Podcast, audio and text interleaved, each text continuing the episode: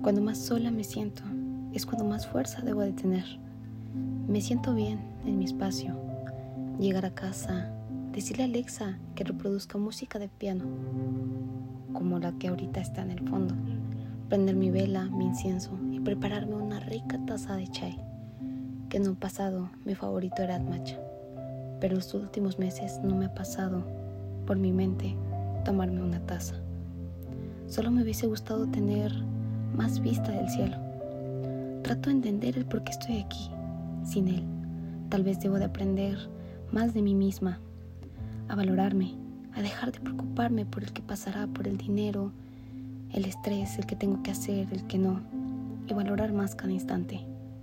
Tal vez para darme cuenta de lo que merezco, que la vida me pone oportunidades como ciertas personas, pero no me siento bien, ni mucho menos llena, ni con ánimos, ni que me inspire. Una de las grandes diferencias que él hacía.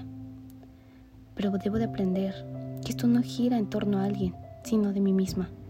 El salir por un café, un helado, o ir al cine. Incluso ir al concierto de Siddhartha. Todo será una evolución, como las mariposas que me he topado los últimos meses. Esas veces que prendo el celular y veo un once once, una hora espejo, que algunas veces busco el significado y solamente vado los malos significados que no me agradan en absoluto.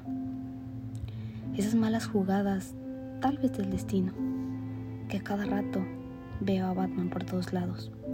Un pequeño reto de lo que debes enfrentar en tu vida, que así debe de ser. Hasta olvidar todo. Olvidar esas respuestas que jamás tuviste. Ánimo, que estaré donde tengo que estar y sé que será genial. Me abro a todas esas oportunidades, esas personas y esas sorpresas que el universo tiene para mí. Gracias. Y hecho está.